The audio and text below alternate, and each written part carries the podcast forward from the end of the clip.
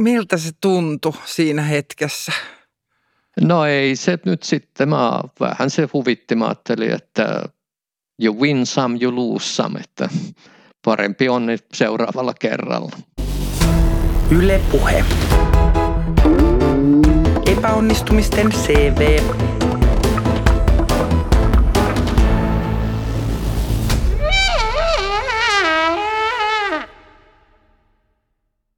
Kuuntelet epäonnistumisten CVtä. Täällä puhutaan kaikesta siitä, mikä ei mennyt ihan putkeen. Mä oon Raisa Omaheimo, mä teen taidetta, kirjoja ja komiikkaa ja mä en ole koskaan oppinut napsuttamaan sormia enkä viheltämään. Tilanne tänään on se, että mä oon täällä studiossa yksin, mutta mulla on etäyhteys tämän päivän vieraaseen. Lämpimästi tervetuloa Kari Enqvist. Kiitos. Sä oot kosmologian emeritusprofessori ja tietokirjailija ja sä olet myös Suomen rakastetuimpia tieteentekijöitä. Mutta sä oot Toivottavasti. Ku... Mutta sä oot kuulemma myös aivan kelvoton laulaja. Kyllä joo, mä oon valitettavasti. Mä en osaa laulaa, että on mun elämäni suuri tragedia. Äh, mä usein lohduta itseäni, jos mä mokaan, niin mä lohdutan itseäni sillä, että avaruuden mittakaavassa tämä ei nyt ole kovin vakavaa. Että tekeekö kosmologia immuuniksi mokaamisen häpeälle, eli auttaako se ajattelemaan, että sitten kun epäonnistuu ilmakehän tällä puolella, niin ei sillä ole niin väliä, koska maailmankaikkeuteen verrattuna tämä on kuitenkin aika mitätöntä mittakaavaltaan.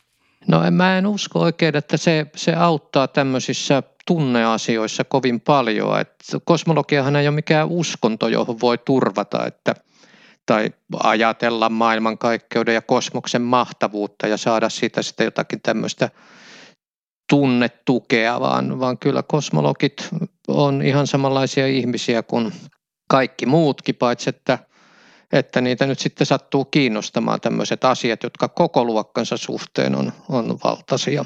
Mm.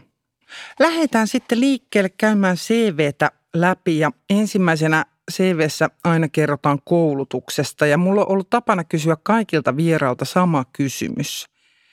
Missä suomalainen peruskoulu on antanut sulle eniten epäonnistumisen kokemuksia?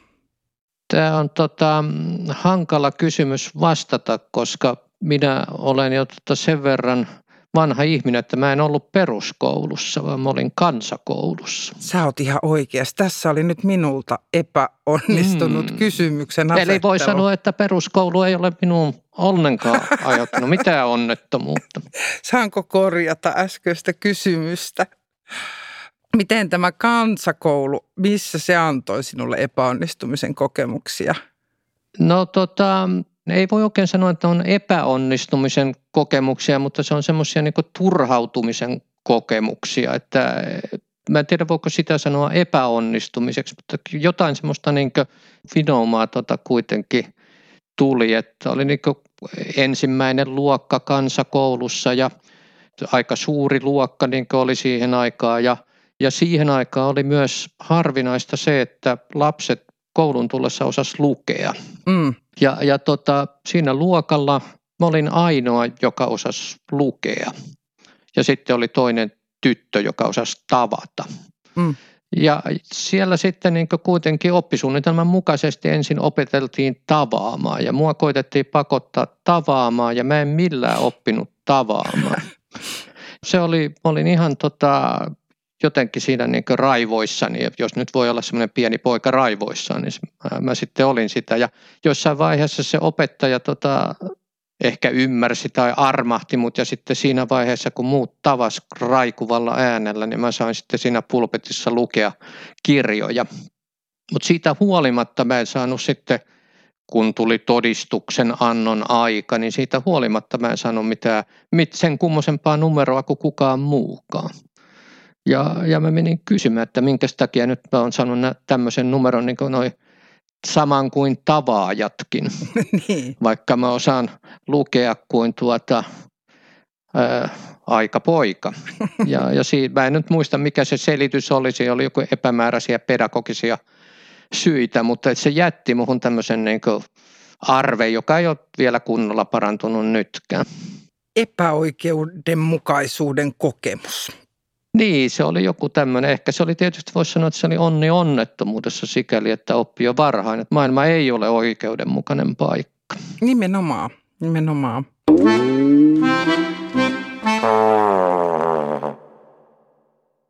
Entä sitten teininä? Minkälainen opiskelija sä olit teini-ikäisenä?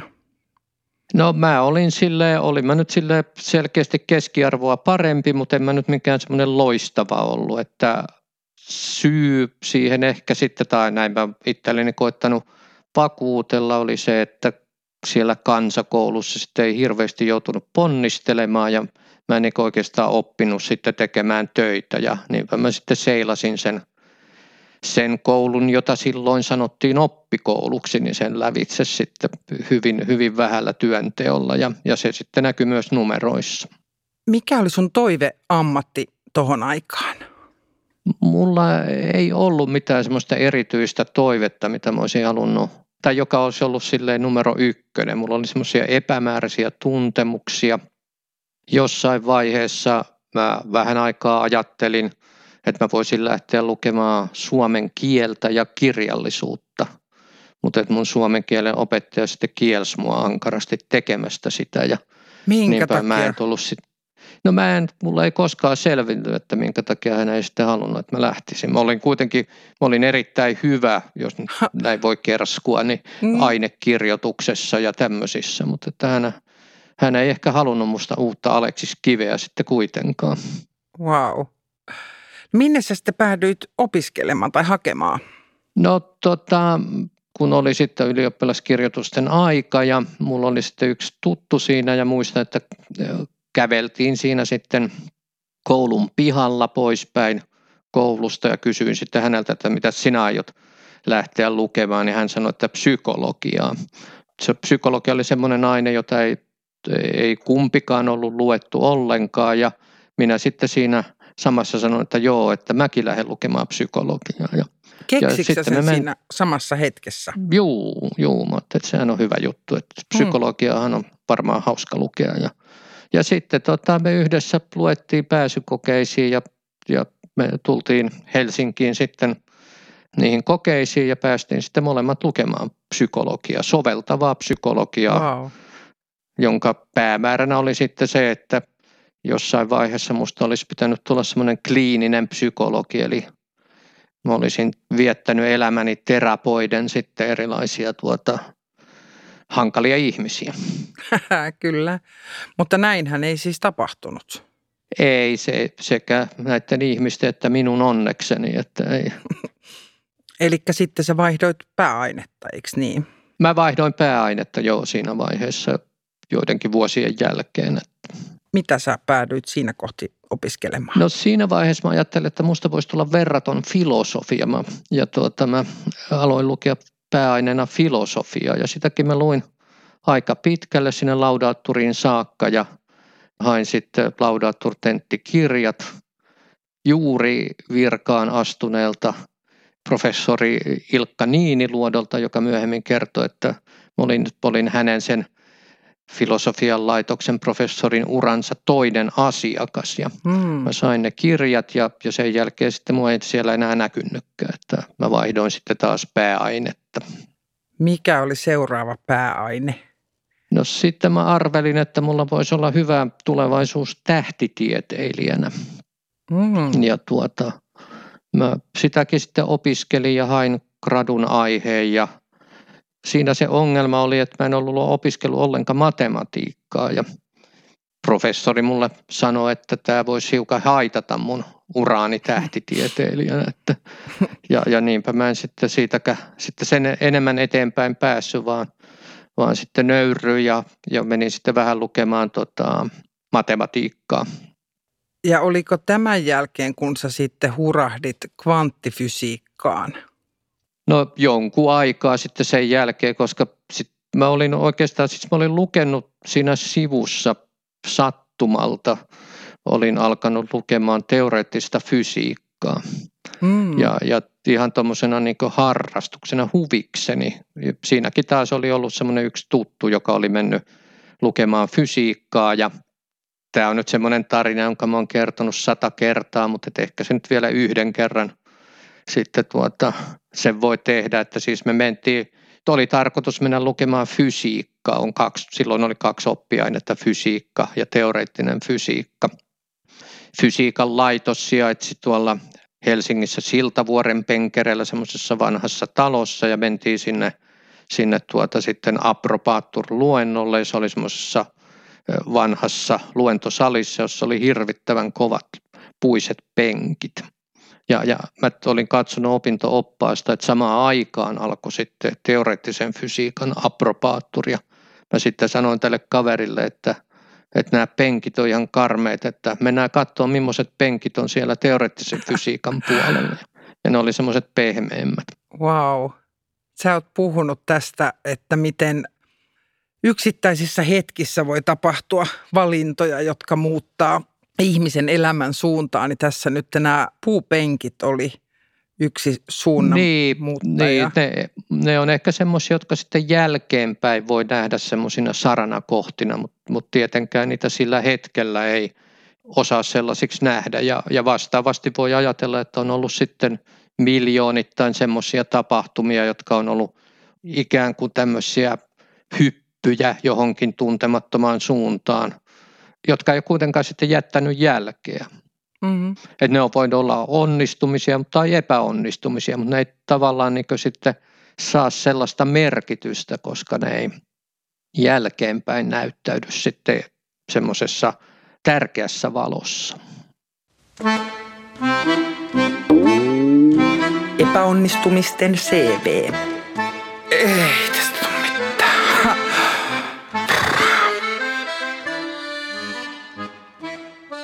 Tänään mun kanssa epäonnistumisista on puhumassa Kari Enqvist. Mä olen täällä studiossa ja Kari on etäyhteyden päässä.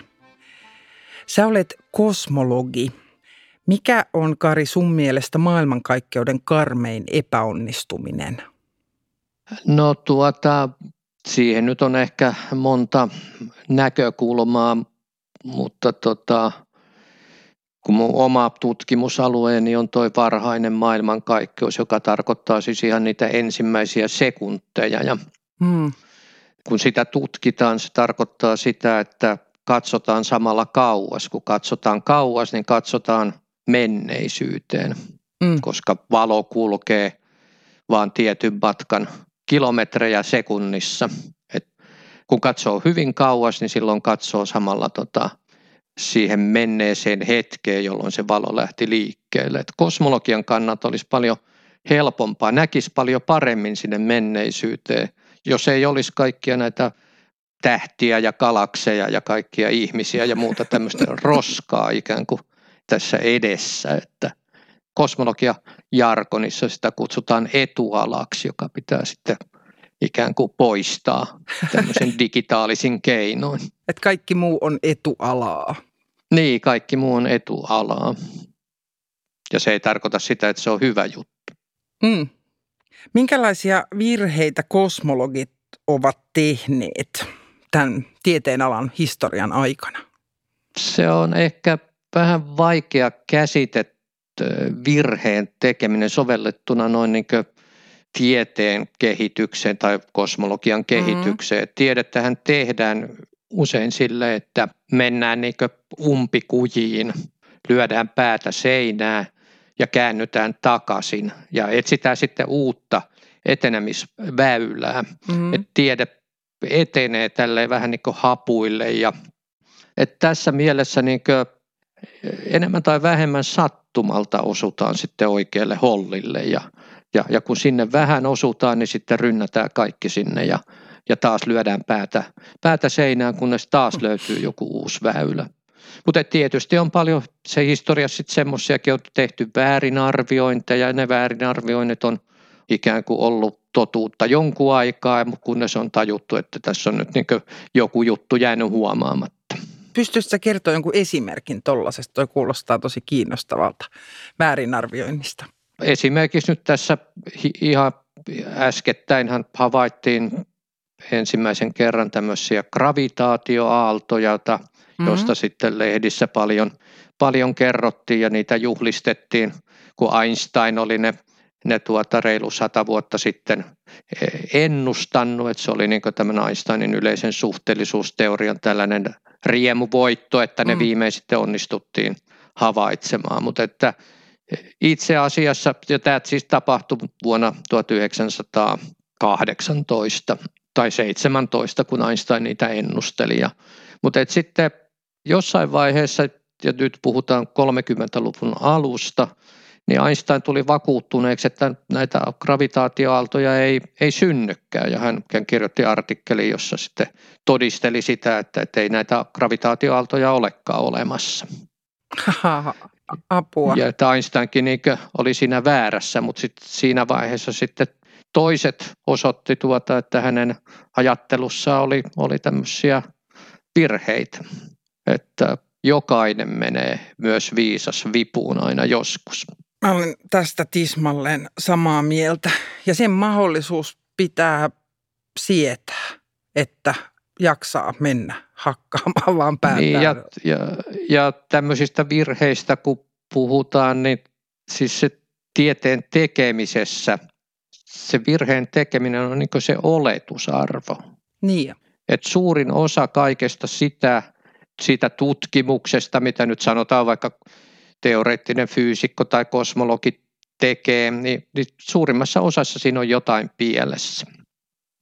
Että se on hyvin pieni prosentti, joka jää sitten ikään kuin suodattuu sieltä ja jossa, jossa niin ehkä vähän hämmästyen todetaan, että no tämähän olikin ihan oikein. Et siinä mielessä se tieteentekijän eetos ei ollenkaan niin hätkähdä virhettä, vaan siitä päivästä yksi, kun aletaan jotain ajatelmaa kehittelemään, niin, niin koko ajan siellä tajunnan takaraivossa ikään kuin kaikuu se, se ajatus siitä, että pieleenhän tämä nyt kuitenkin sitten menee, että se on se todennäköisin tulos ja, ja on myös näin. Toi on puoli tieteen tekemisestä, joka aika vähän tulee näkyviin mun mielestä.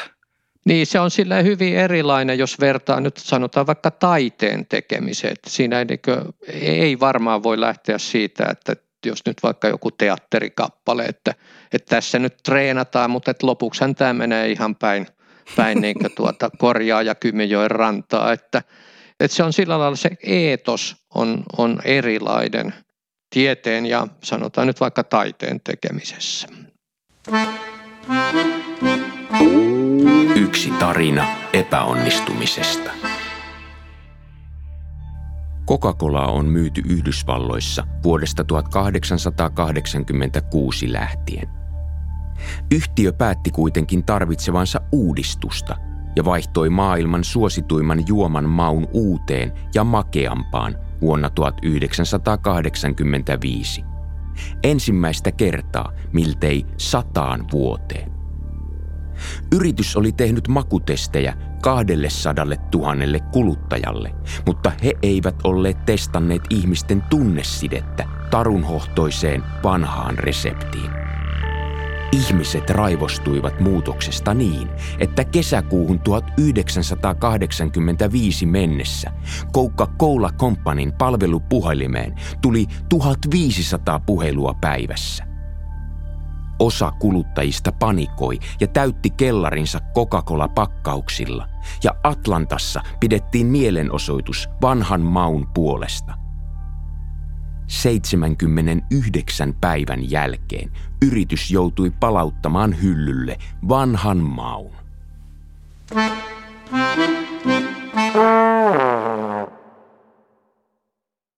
Palataan he vielä tänne CVn tasolle.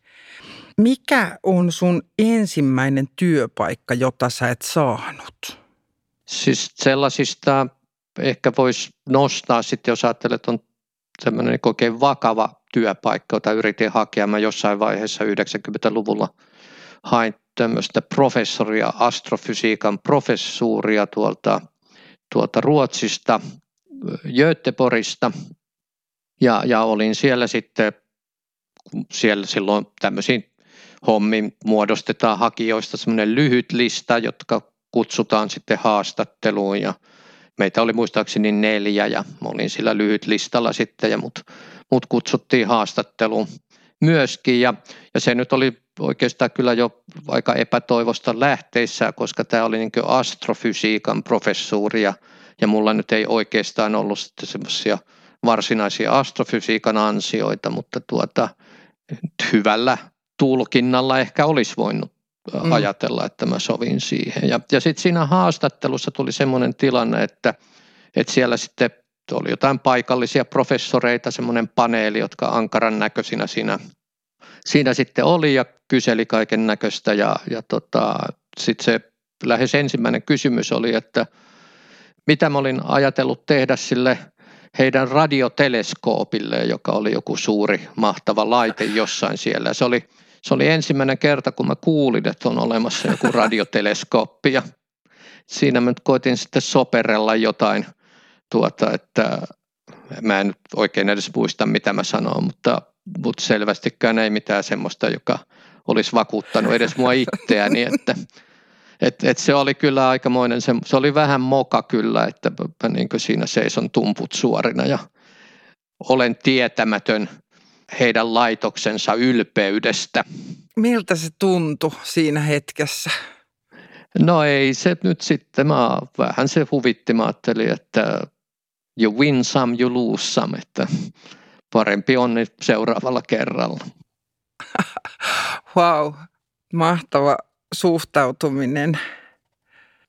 Sä jäit eläkkeelle 2019 keväällä ja sitä ennen teit tämän pitkän ja hienon uran tieteen parissa. Joillekin työelämästä pois jääminen voi tuntua epäonnistumiselta. Millaista se oli sulle? No ei, mulla se oli sillä lailla, että kun se takalauta nyt kuitenkin alkoi jo näkyä siinä, niin mä ajattelin, että se on jollakin lailla mukavampaa kävellä sieltä ulos omin voimin eikä talutettuna. Että et, et, tota, et se voi tehdä niin omilla ehdoillaan.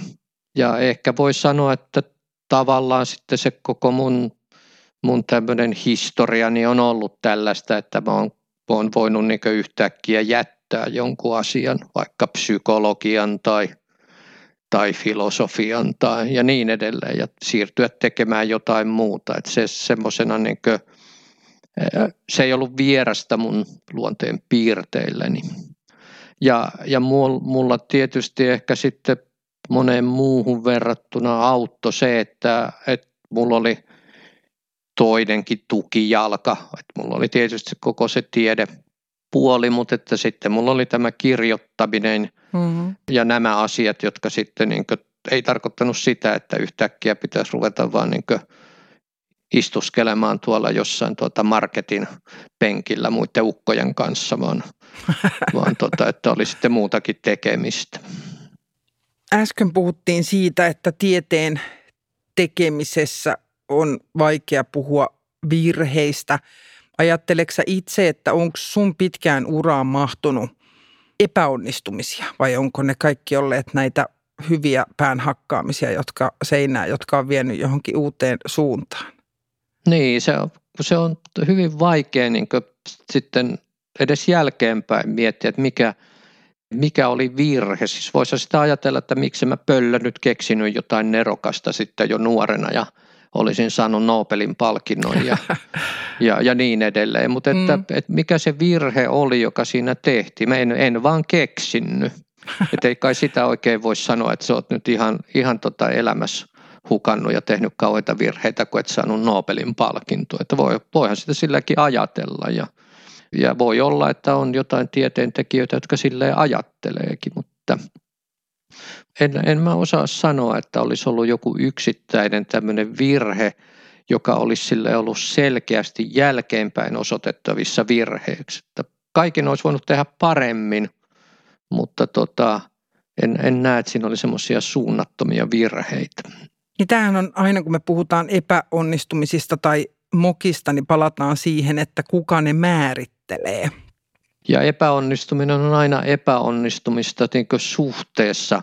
Siis tämän tieteen kaltaisissa asioissa voi sanoa vain jälkikäteen. Siis se on eri asia, jos suoritetaan jotain, että joku on vaikka korkeushyppäjä, se yrittää hypätä jostakin kahdesta metristä ja 40 sentistä ja pudottaa mm. sen riman. Mm. Niin se, se on, voi sanoa, että on siinä se nyt epäonnistui, ei se päässyt siitä yli. Mm. Mutta tota, monet muut työt ja erityisesti nyt tieteellinen työskentely on sitten semmoista, jotka ei ole sen kaltaista suorittamista.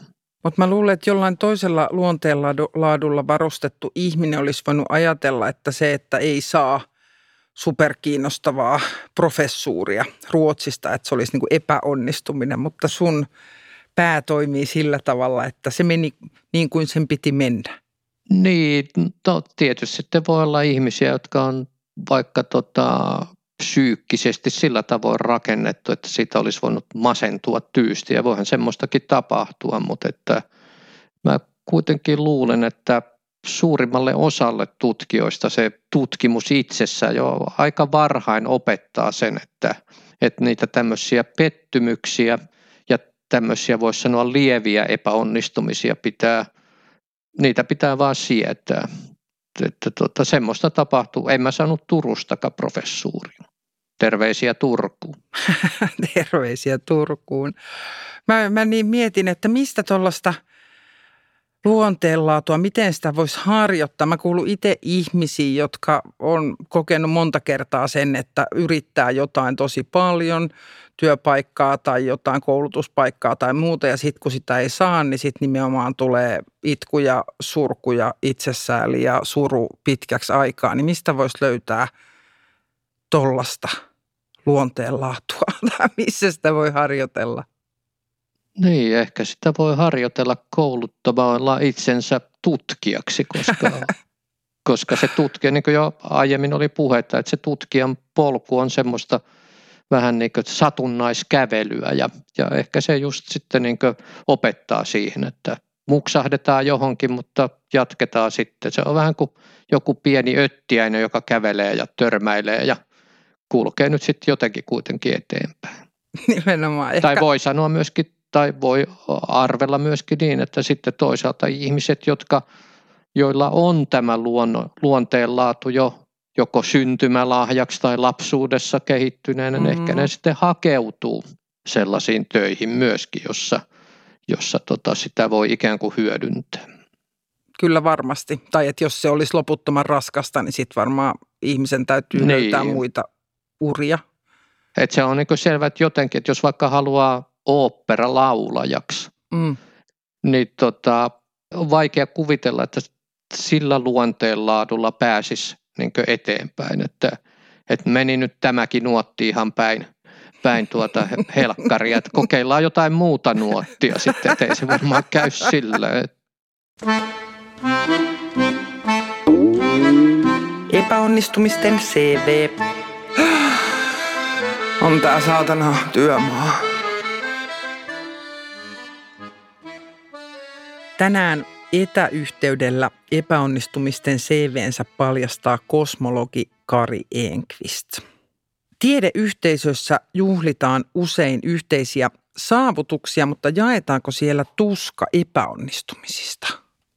Tota, ehkä voi sanoa taas sille, joka tässä edelläkin jo kävi ilmi, että niihin epäonnistumisiin ei sitten tota, niin jäädä, niitä ei jäädä märehtimään, ne vaan todetaan vaan, että okei, ei toiminut, että kaato paikalle, että kokeillaan jotain muuta.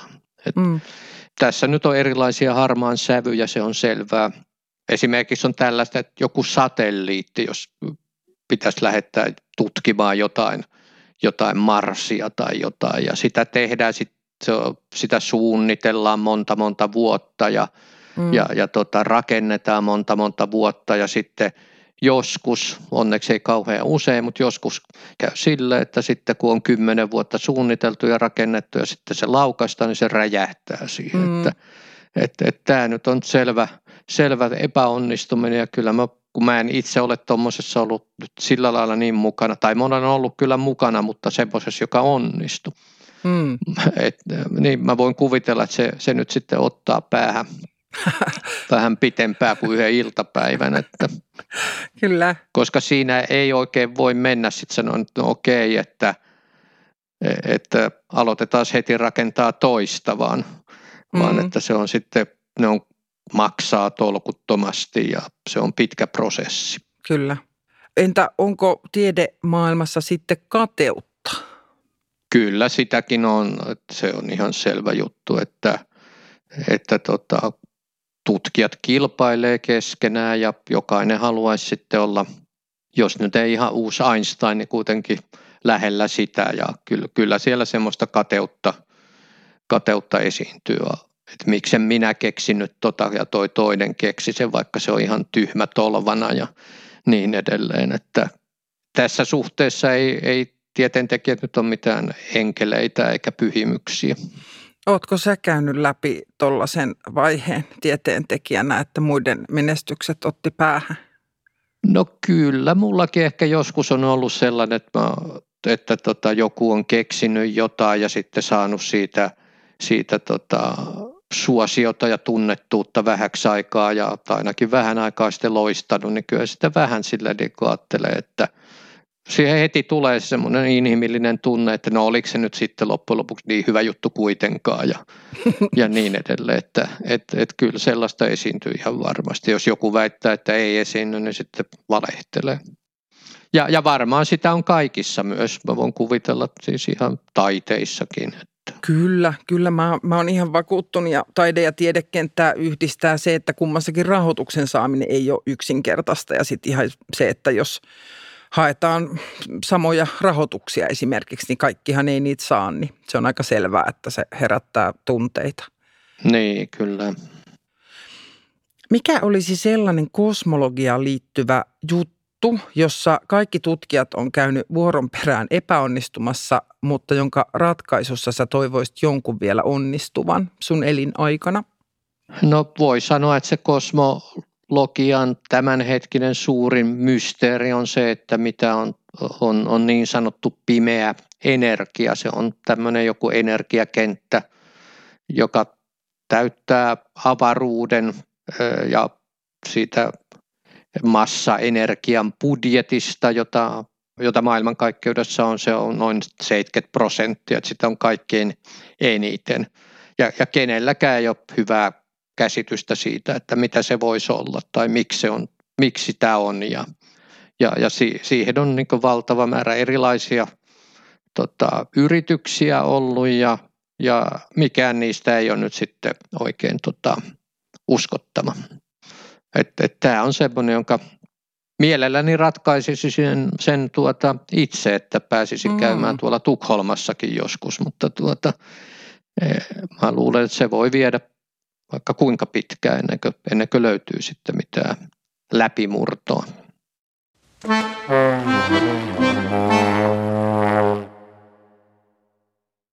Sä oot popularisoinut paljon tiedettä. Miten siinä hommassa voi mokata? No siinä voi nyt mokailla sitten monella tavoin, että voi, voi niin jos puhutaan nyt tämmöisestä kirjoittamisesta, niin voi, voi kirjoittaa semmoista tekstiä, joka on kuin puuroa ja, hmm. ja tota, jota kukaan ei jaksa lukea, tai sitten voi kirjoittaa tekstiä, joka, joka on liian semmoista helppoheikkimäistä, joka sitten, josta puuttuu sitten semmoinen uskottavuus ja, ja, ja, ja niin edelleen, että – kyllä siinä on niin monta, monta tapaa kirjoittaa huonosti, mutta ehkä niissäkin voisit sanoa, että ei ole niin mitään semmoista konkreettista yhtä suurta mokaa, että mm. Eh, vaan, vaan sitten on semmoisia pieniä seikkoja, jotka niin tekee siitä lopputuotteesta semmoisen, että ihmiset voi sanoa, että no ei tämä nyt ollut oikein hyvä. Mm. Mitkä on niitä tilanteita, milloin semmoinen kansantajuistaminen ei toimi? Kansantajuistaminen on, on niin hyvin erilaista eh, eri, eri tota, tieteen aloilla, että et luonnontieteissä, sanotaan nyt vaikka fysiikassa tai kosmologiassa, sen suunnaton hankaluus on siinä, että, että päinvastoin kuin esimerkiksi historiassa, mm. niin, niin tota, ne käsitteet, jota fysiikka tai kosmologia käyttää, niin ne, ne ei ole sille yleisesti tunnettuja. Mm. Historiasta voi, voi niin kansantajuista, koska kaikki ihmiset niin tietää, että joo, tuossa vieressä on Venäjä ja että on 1800-luku ollut ja, mm. ja niin edelleen. Mutta kun puhutaan jostain kosmologiasta puhutaan vaikka pimeästä energiasta tai kosmisesta inflaatiosta tai, tai tuota, kvanttifluktuaatioista, jotka tapahtuu inflaation aikana, niin ihmiset ei tiedä, että mistä nyt tässä oikein puhutaan. Mm. Ja, ja tässä on niin kuin, että ei ole sanoja, vaan ne sanat täytyy ikään kuin, ne, ne fysiikan ja kosmologian sanat täytyy jotenkin ikään kuin esittää, mutta kun niitä ei voi kääntää, että ei ole, ei ole niin olemassa toisia sanoja, jotka kaikki tietäisi, niin se on vähän sillä, että ikään kuin se viesti täytyykin sitten esittää laulu- ja tanssin keinoin. Ja, ja, ja se on niin kuin, on, on, on tietysti sitten tämmöisiä allegorioiden, metaforien avulla, mutta että se voi mm-hmm. mennä pieleenkin sitten. Onko sulla itsellä esimerkkejä tämmöisistä pieleen menemisistä? No kyllä mä oon ajatellut, että, että jotkut mun kirjoissa, erityisesti jos mä nyt koittanut sitten kosmologiaa popularisoida, että ne ei ole aina onnistunut oikein hyvin. Ja, ja se pääongelma on ehkä ollut se, että, että, että mä tunnen sen aihepiirin niin liian syvällisesti mm. ja mä en pääse irti siitä ajatuksesta, että, että tämä pieni juttu, tämähän nyt on hirveän tärkeä, se täytyisi nyt tässä jotenkin saada, saada sanottua ja, ja sillä lailla sitten helposti tulee semmoista, semmoista tota, käsitepuuroa, josta ei, ei sitten tavallinen tolkun ihminen ei ota selvää. Mm. Et se on sillä lailla vaikeaa. En mä nyt tiedä, onko se täysin epäonnistunut, mutta et ehkä paremminkin olisi voinut paikkapaikoin tehdä. Mä olin just seuraavaksi kysymässä, että mitä sä oot oppinut tietokirjailijana kantapään kautta, niin tämä lienee yksi niistä.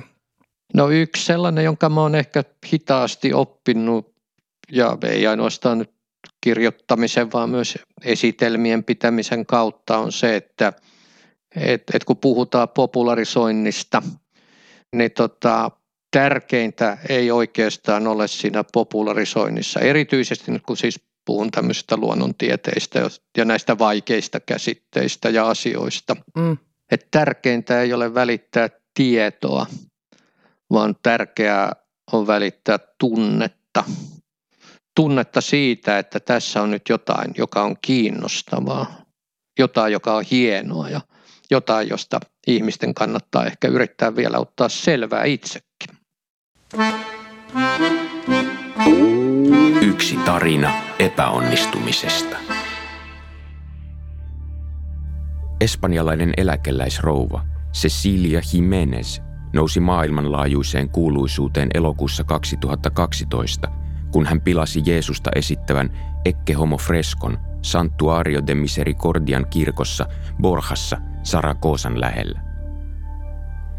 Cecilia Jimenezin mielestä kärsivä Kristus oli freskossa hieman väsyneen oloinen, ja tarmokas eläkeläinen halusi säästää Borhan kaupungissa sijaitsevan kirkon aikaa ja varoja entisöimällä maalauksen itse, maalauskokemuksen puutteestaan huolimatta.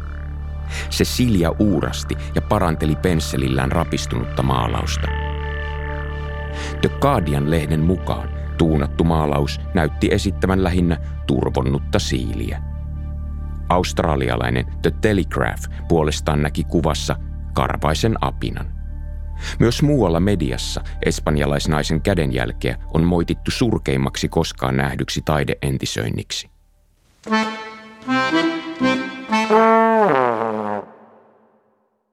Minkälaisia asioita sä häpeät? Minkälaisia asioita häpeän? Tai onko sulla tällaista tunnerekisteriä? No ky- kyllähän ihmiset varmaan tuntee häpeää monista, monistakin asioista sitten, että mutta ei, mä en tiedä, onko mitään semmoista yksittäistä selkeää asiaa, joka, joka mä voisin sanoa, että se on jatkuvan häpeän kohteena. Että mm. Kun mä luulen, että ihmisillä on semmoisia lieviä häpeän tunteita jatkuvasti – Mm. Mutta että sitten jos on joku, joku tuota, voimakas häpeän tunne, niin tota, se on sitten jo vähän tämmöinen niin psykiatrian piiriin kuuluva ongelma. Ehkä voi sanoa tällä, että mua joskus vähän hävettää, että kun mä innostun mä voin niin puhua paljon ja, ja, ja potaskaa. Ja, ja tota, olen, olen niin helposti suuna ja päänä ja tota, en anna muiden sanoa mitään ja, ja niin edelleen. Että semmoinen sitten voi mua vähän niin jälkeenpäin hävettää, että et ajattelen, että ehkä siinä tunti 30 minuutin kohdalla olisin voinut vaieta hetkeksi. Miten sä toivut noista hetkistä?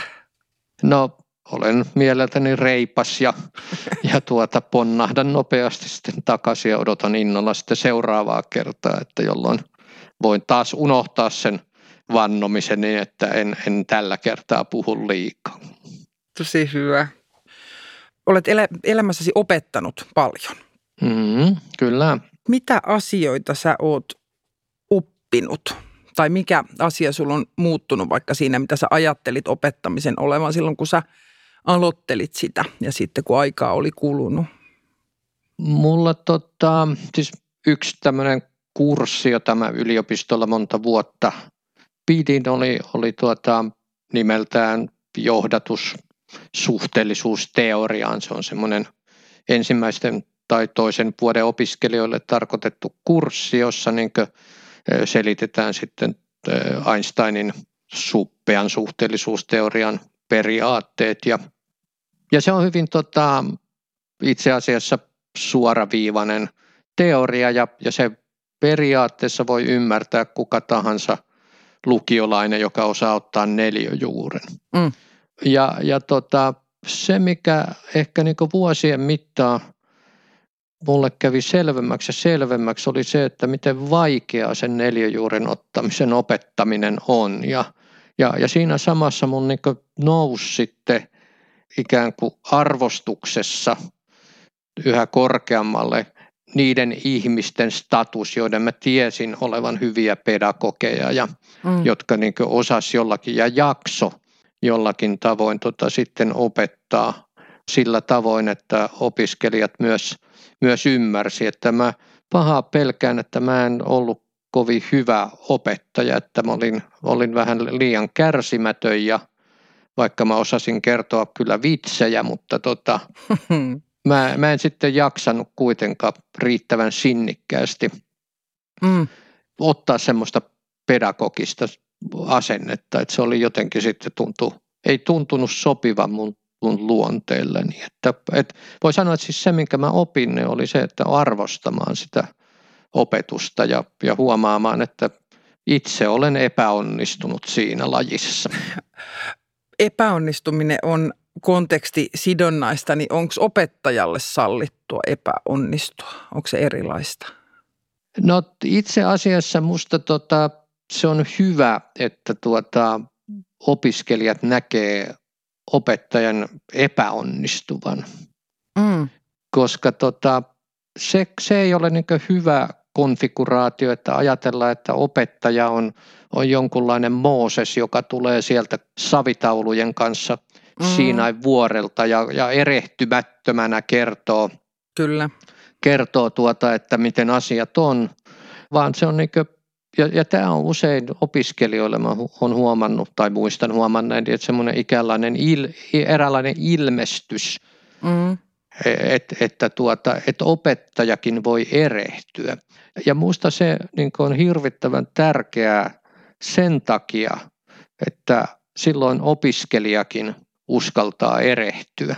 Ja, ja se on melkein tärkeintä, että ei niin masennu siitä, että että ei nyt tämä mennyt putkeen ja erehdyin, mutta, että, mutta jos opettajakin erehtyy, jos sekään ei saa kaikkea oikein, niin mikäs mm. tässä, että yritetään uudestaan. Kyllä, ja erityisesti kun niin monen opetettavan asian sisältö ei ole mikään, äh, tämä on nyt kauhean muotoutumaton ajatus, mutta että jotenkin pohdin sitä, että on paljon asioita, joista ei ole olemassa mitään yhtä totuutta. Nyt toki luonnontieteissä niitä on niin kuin useammin kuin vaikka niin kuin humanistisella alalla, että asiat, joita voi opettaa, on jotain näkemyksiä, ne on jotain tulokulmia siihen aiheeseen, on jotain teorioita.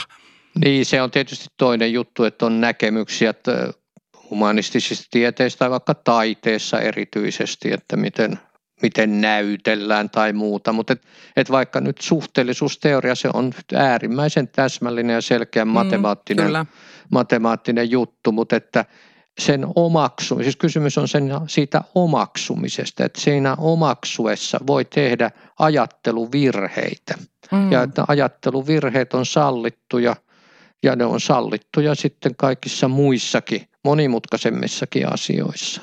Kyllä. Tämä nyt voi kuulostaa huonolta sanoa, että, että suhteellisuusteoria on yksinkertaista ja sitten on monimutkaisempia asioita, mutta tuota, joissakin piireissä näin, näin ajatellaan. Kyllä.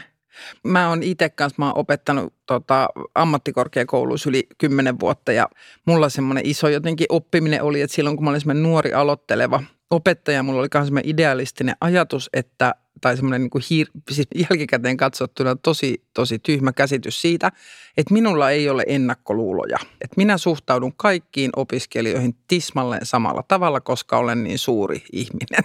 Ja niin kuin tämä on tosi niin kuin nuorta idealismia ja sitten kun kun vähän tota kasvoin, niin tajusin, että, että totta kai on, että totta kai kaikki maailman asiat vaikuttaa siihen, miten me toisia ihmisiä kohdataan, että ei kukaan ole niistä vapaa, että niistä pitäisi ainoastaan olla vain itse jotenkin tietoinen opettajana, että kun on vallankäyttäjä, niin pitäisi jotenkin olla tietoinen siitä, mm. että mitkä kaikki asiat muuhun nyt tässä tilanteessa vaikuttaa. Ehkä toinen seikka on sitten vielä se, että, että sitä niin oppi, että – opettaminen ei ole sitä, että jotenkin kaadettaisiin kauhalla mm. tietoa jonkun päähän, että jokaisen täytyy oppia asiat itse. Ja tota, se, miten siihen voi vaikuttaa, on, on se opettajan persoona. Et se on minusta sitten myös, niin ymmärsin, että miten tärkeää, tärkeää on se, että jos ajatellaan, että tämä opettaja, että se on, se on huipputyyppi, oppi. Mm. Että se on niin todella, että pitää niin matkia, pitää yrittää olla niin kuin tämä opettaja. Mm. Niin sitten oikeastaan se ja sama, mitä siinä opettaja sanoo, kun sitten ne oppilaat oppii sen lukemalla tai keskustelmalla keskenään ja, mm. tai miten tahansa oppiikaan. Et se niin on hirveän tärkeää se, se persoona. Mokaterapia.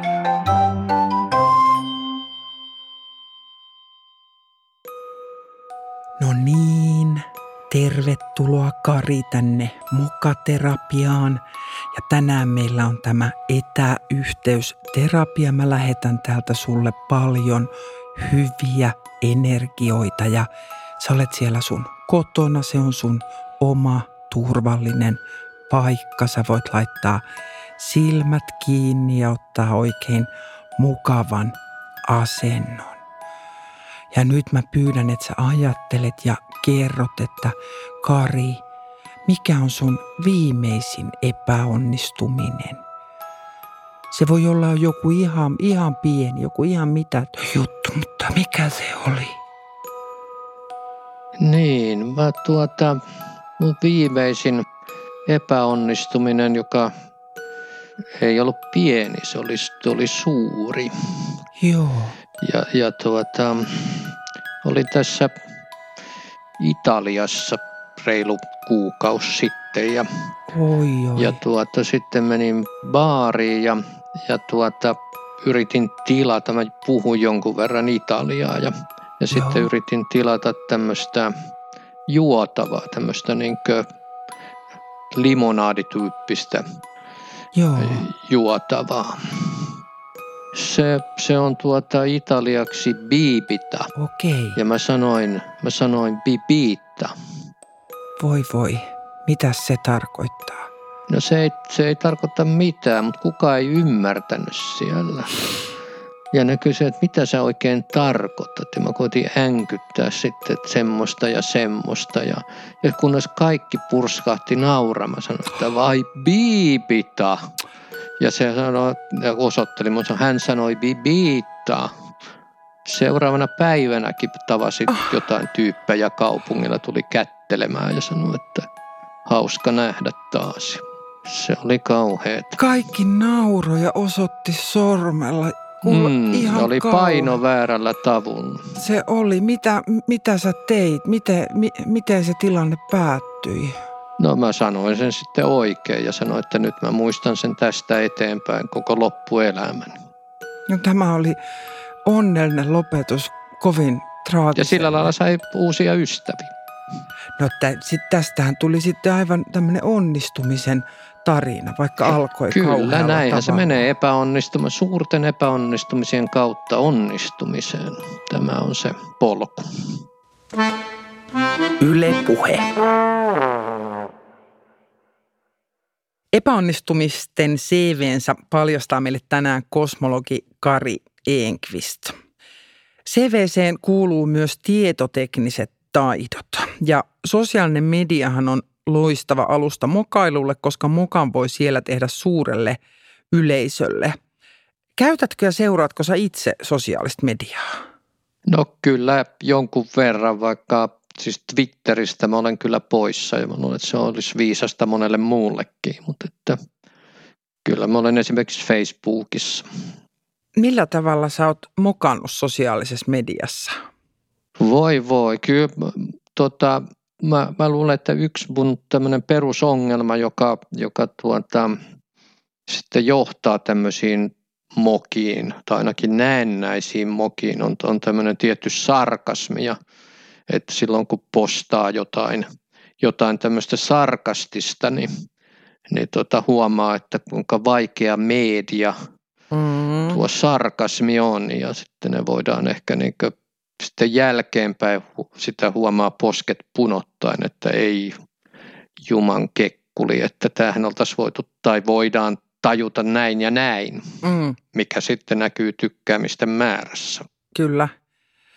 Sä sanoit, että sä et ole Twitterissä ollenkaan. Mikä siihen on syynä? No musta se semmoinen niin lonkalta laukaseminen tota, pieni merkkimäärä, niin, niin tota, mä, mä en niin pidä sitä. Mä mielelläni niin koitan muotoilla silloin, kun jotain sanon, niin lauseita, jotka, jotka on niin vähän pitempiä kuin 140 merkkiä ja joissa on joku ehkä semmoinen juonellinen tarinan poikainen. Että, ja, ja mä pelkään myöskin, että jos mä olisin Twitterissä, niin tota, se sarkasmi tykki, niin veisi mut suuriin vaikeuksiin. Joo, kyllä mä, mä voin samastua tuohon kovasti tuohon sarkasmin vaikeuteen. Mä oon jotenkin siviilissä on helppo, helpompi olla, tai niin live-kohtaamisessa helpompi olla sarkastinen, koska voi jotenkin, siinä on useampia tapoja välittää sitä viestiä, mutta sitten kun operoidaan vaan kirjoitetulla tekstillä, niin siinä pahimmillaan päätyy niin kuin vaikuttamaan tosi niin livenähän on se, että siinä näkee naaman naaman niin tavallaan liikkeet ja kulmakarvojen tuota, kohoamiset ja niin edelleen. Et se, se on niin ihan toinen juttu, kun, kun sitten tosiaan kirjoittaa jotain, ja, jonka, jonka sitten lukee joku. Joku tuota. Et mä en nyt oikein, oikein siis mä, enkä mä seuraakaan mitään Twitteriä. Mm. Mulla on itsellä Twitterin kanssa se tilanne, että mä aina säännöllisesti ajattelen, että siellä olisi kauhean hyvä olla – mutta mä en, mä en pysty siellä olemaan, koska mä aina provos, kun se, mun mielestä se alusta tarjoaa sellaisen, tai niin kuin kannustaa siihen, että kärjistä näkemyksesi tähän lyhyen. Tee joku tosi kärkevä, tosi kärjistetty asia. Ja sitten niin. mä, sit mä aina jotenkin provosoidun niistä ja päädyn – vääntämään jonkun kanssa ja sitten aina toteaa, että ei siitä ole mitään hyötyä. Niin mä oon todennut, että mun ei kannata niin sehän oikein ruokkii just sellaista, että sun pitää niin sanoa jotenkin mahdollisimman räväkästi, jotta sä saat palkintoa, eli mm. sitä uudelleen twiittauksia. Että se on musta, musta tuota, e, ikävä juttu. Kyllä, se on tosi tota, se on vaikea vaikea media. Facebookia ymmärrän paljon paremmin kuin just sen takia, että siellä voi kirjoittaa pitkät pätkät ja perustella ja esittää asiansa hyvin. Jos malttaa. ja nimenomaan. Ja jos ei päädy olemaan liian sarkastinen, niin että kaikki niin, ajattelee, että miksi tuo on noin ilkeä ihminen esimerkiksi. Epäonnistumisten CV.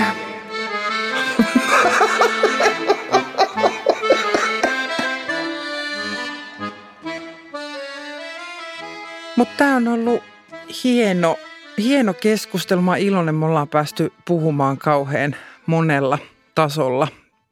Inhimillisesti mm. ihmisten tasolla ja tähtien tasolla, mutta kerro vielä, että kuka sä olet nyt, minkälainen on Kari Enqvist vuonna 2020? No minä olen tällainen eläkevaari, joka vähän kirjallisia tuo töitä sitten tuota, yrittää räpeltää ja, ja ehkä jotain kirjan pätkääkin kirjoittaa ja, ja niin edelleen. Että tämmöistä pientä outputtia on koko ajan tulossa ja, ja, ja meneillään, että, että kyllä mä olen tavallaan olen ihan tyytyväinen eläkeläinen. Se on hyvä kuulla. Tässä loppuun saat vielä pienen lahjan. Meillä on ollut tapana antaa kaikille vieraille yksi epäonnistuminen lahjaksi. Meillä on tässä lopussa nimittäin yksi tietokilpailukysymys. Oho. Sä oot asunut Espoossa jo 20 vuotta. Joo, kyllä. Minkälainen sun Espoo-suhde on? Oot sä espoolainen? No mä en tiedä, onko kukaan oikein espoolainen, että kyllä mä ajattelin, jos nyt joku identiteetti on, niin mä oon ehkä pääkaupunkilainen ennemmin kuin espoolainen. Että mä, sitä paitsi mä asun niin lähellä Helsingin rajat, mä voin viides minuutissa tai kolmessa minuutissa kävellä Helsingin puolelle, että siinä mielessä. Mä aion silti kysyä sulta Espoo-aiheisen trivia-kysymyksen. Ootko valmis? No minä olen valmis kyllä. Nuuksion pitkä järvi on pinta-alaltaan Espoon toiseksi suurin järvi. Sen syvin kohta on 18 metriä, mutta mikä on Nuuksion järven keskisyvyys? Hyväksyn puolen metrin heiton vastauksessa. Öö, Nuuksion järvi. Se on eri pitkä järvi kuin mikä on tuossa Laaksolahden lähellä. Joo. No tuota, se on luultavasti aika syvä, että mä sanon, että 6 metriä 42 senttiä. se on, on kuusi ja puoli metriä. Tämä oli muutama sentin Ai, päässä damn. täydellisestä, mutta tässä oli vielä se puolen metrin heitto sanoilla. Sulla oli muutama sentin heitto. Ihan, nyt mä oon ihan täyde, täydellinen vastaus. Yritin antaa sulle epäonnistumisen lahjaksi, mutta annoin sen itselleni lahjaksi. No sinä, kyllähän se meni, ihan sinne kahdeksalla sentillä pieleen. Mä oon ihan super iloinen, että ehdit mukaan juttelemaan tähän ohjelmaan. Olen saanut paljon ajattelemisen aihetta. No niin, hienoa. Kiitos sulle tästä ja oikein mukavaa kevättä. Joo, kiitos, kiitos. Kiitos.